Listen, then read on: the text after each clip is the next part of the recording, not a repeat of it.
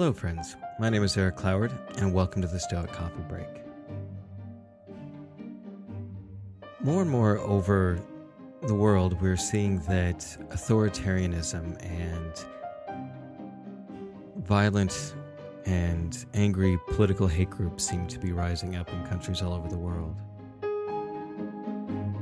And I find this a kind of a disturbing trend. And I want I was as I was thinking about that this week, I wanted to I wanted to talk about on here because I think it's something that we all need to take a look at and that we can't really close our eyes to. Because one of the things that the Stoics talked a lot about is the idea of justice, that we need to make sure that we are rational, that we are fair in our dealings with everybody, all human beings. So, as I was watching a lot of this stuff that's going on and these different groups that have been, you know, coming into power and how they're just blatantly racist or, you know, blatantly promote all kinds of violence against people that disagree with them. So, I wanted to ask the question as a Stoic, is it ever okay to hate somebody who belongs to a different group, regardless of what that group is? And I, I think you know the answer, but because we're logic and rational as Stoics, I kind of want to walk down some of this. So I guess the first question is, is why do other people feel like they need to hate on other groups? Why do they choose other people to single out to hate them? I think usually this comes from people who are feeling like they are losing their way of life, that the things that they expected to have in their lives aren't coming to fruition. Maybe they are losing their jobs because their company is downsizing. Maybe they're losing their health care simply because, again, their company is downsizing them. So, a lot of these people are feeling frustrated because they expected a way of living. They grew up a certain way and they expected that they were going to have certain things in their lives. And when they don't, they want somebody to blame. And it's really easy for us to look around outside of ourselves and find something to blame or someone to blame. And when people feel like they're kind of at the edge, that they aren't going to be able to make it, that they're living paycheck to paycheck, then it's easy to exploit people like that and to turn around and have them place the blame on somebody else. And the sad thing is, is that usually we see that this blame is put upon people who are in an even worse situation than they are, people who are lower down on the economic ladder than they are. And why is it? Why do people feel the need to blame another group? I think a lot of it comes down to that, that they had these dreams of what their life should be and they didn't get everything that they were promised. So, again, I ask that question Is there ever a time when it's okay to hate another group based upon race or nationality or gender or sex? Well, Epictetus answered that pretty clearly when he said, Never in a reply to the question, To what country you belong, say that you are an Athenian or a Corinthian, but that you are a citizen of the world. So the Stoics held that we are all part of the same human family that we're all very much like each other, and therefore we're on this earth to help one another. That there's no difference between the different cultures, that we should all be there to help one another. So when others try to act as though their group or their culture or their skin color is so much better than somebody else's, it's really kind of a false argument because we're basically all the same thing with just minor variations. And the thing is, is that it's this mix, this difference, this variety that helps us all as human beings because we can learn from so many different cultures. I mean, how many of us have been touched by inventions that and ideas that came from other cultures? I mean, the mathematics that we use in science. I mean, that came from the Arab world and from the Indian world as well as the European world. There are so many things that we use math and science for that that help us to you know, do all kinds of things, whether that's the internet or the smartphone that you use. The fact that you're able to listen to this podcast on your phone. I mean, when you think about it, this was done by a whole bunch of people from a whole bunch of different cultures. There isn't a culture that has a monopoly on good ideas. So I know that I used this quote a few episodes ago, but I really think it's worth repeating.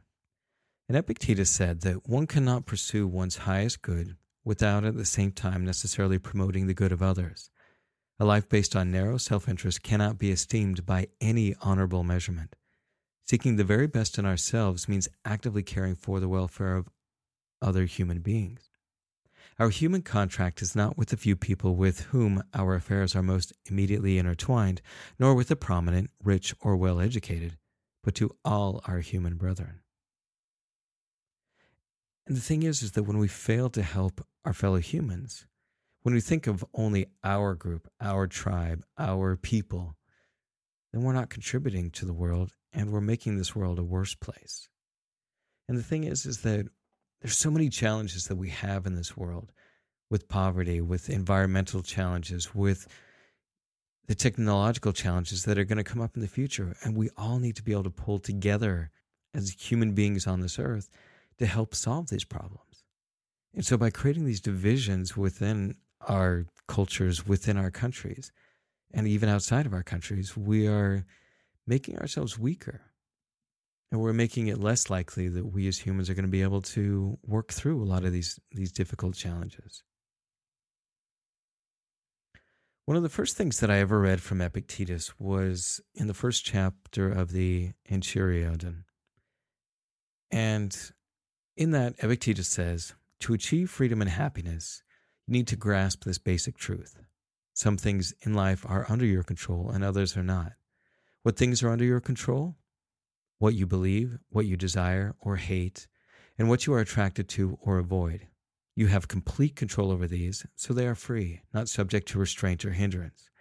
They concern you because they are under your control. What things are not under your total control?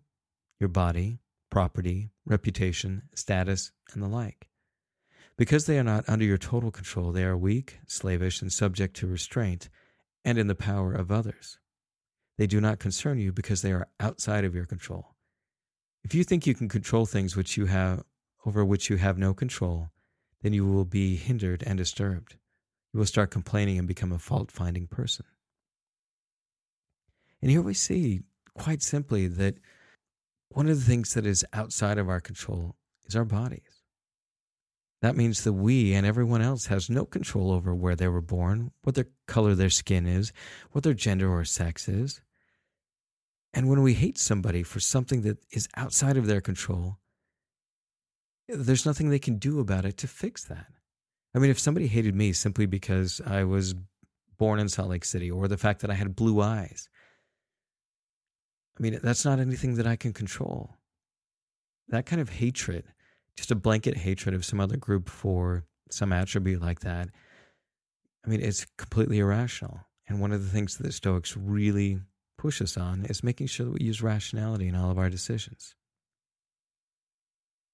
Marcus Aurelius said that whoever does wrong wrongs himself. Whoever does injustice does it to himself, making himself evil. And that to me is just so powerful because when you allow hate to control the things that you do in your life, then you're no better than the people that you hate. You going out and having that kind of hate towards these people only shows that they're right. And when we give in to blame and hate and violence, then we damage ourselves. Like I said, we become just as bad, if not worse, than what we accuse the others of being. We are no longer the people that we're striving to be. I mean, at that point, we become the monsters. So Epictetus also said that events don't disturb people the way that they think about events does. But our view of death, that it is something that we should be afraid of, frightens us. So when we are frustrated, angry, or unhappy, let's hold ourselves responsible for these emotions because they are the result of our judgments. No one else is responsible for them. When you blame others for your negative feelings, you are being ignorant. When you blame yourself for your negative feelings, you are making progress. You are being wise when you stop blaming yourself and others. Now, why is this so hard for us to do? Why is it so hard for us to step up and to decide that we shouldn't blame other people for the things that go wrong in our lives. I think a lot of it comes down to our egos because we like to think of ourselves as being smart, hardworking, kind, gracious, etc. And when we do things that might contradict this, we'll oftentimes gloss over and even ignore some pretty bad behaviors on our side. We try to fool ourselves because we don't want to see that we're not as great as we think we are.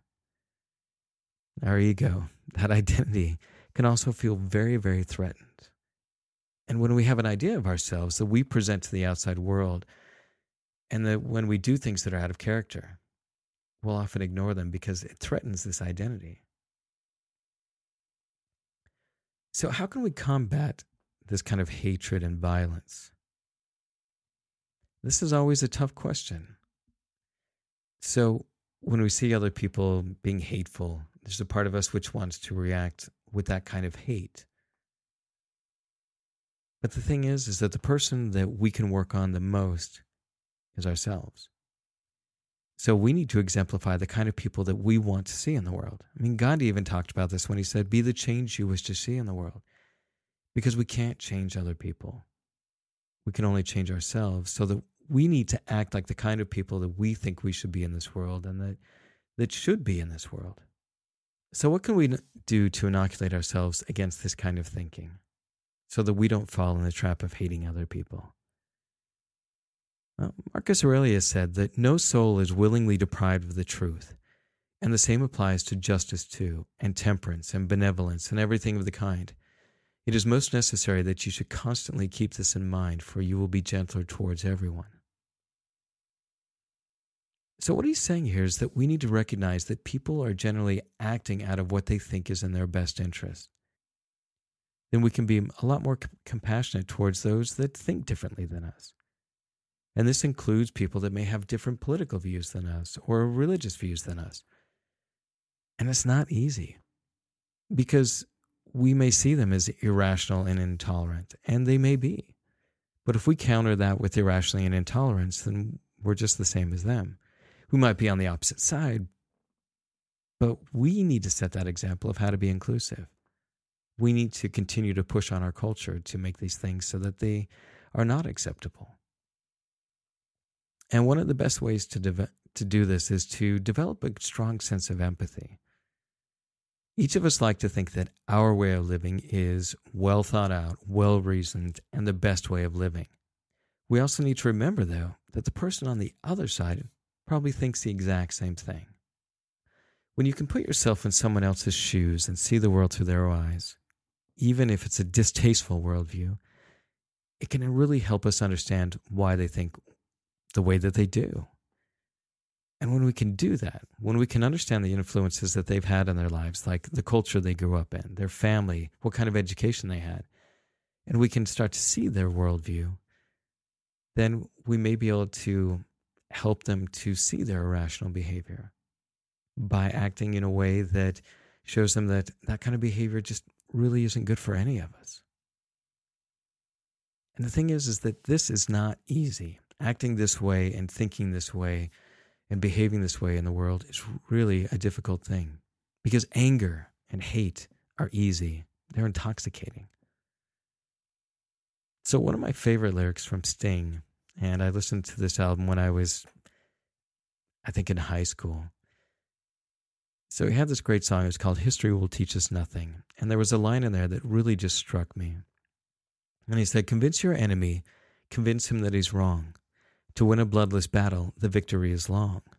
A simple act of faith, of reason over might, to blow up his children will only prove him right.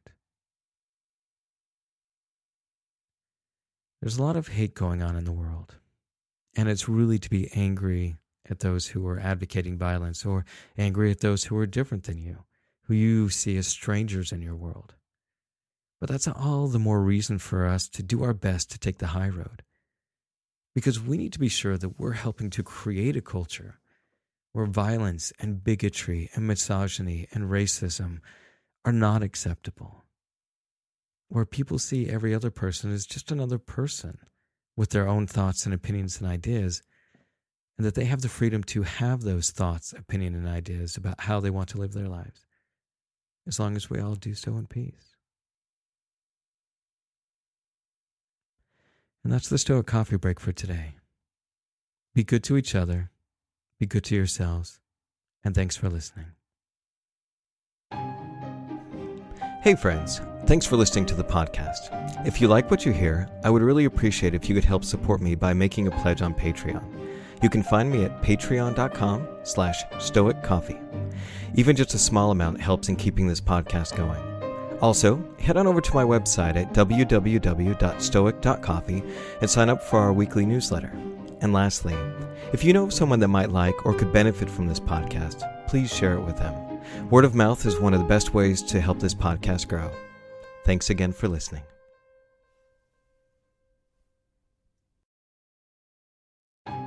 Hello, friends. Thanks for listening to the podcast. If you like what you hear, head on over to patreon.com slash stoiccoffee and help support this podcast by becoming a patron. Also, swing by our website at www.stoic.coffee, where you can sign up for our newsletter and buy some great looking shirts and hoodies at the new Stoic Coffee Shop. Also, if you know of somebody that would benefit from or would appreciate this podcast, please share it. Word of mouth is always the best way to help this podcast grow. Thanks again for listening, and we'll talk to you next week.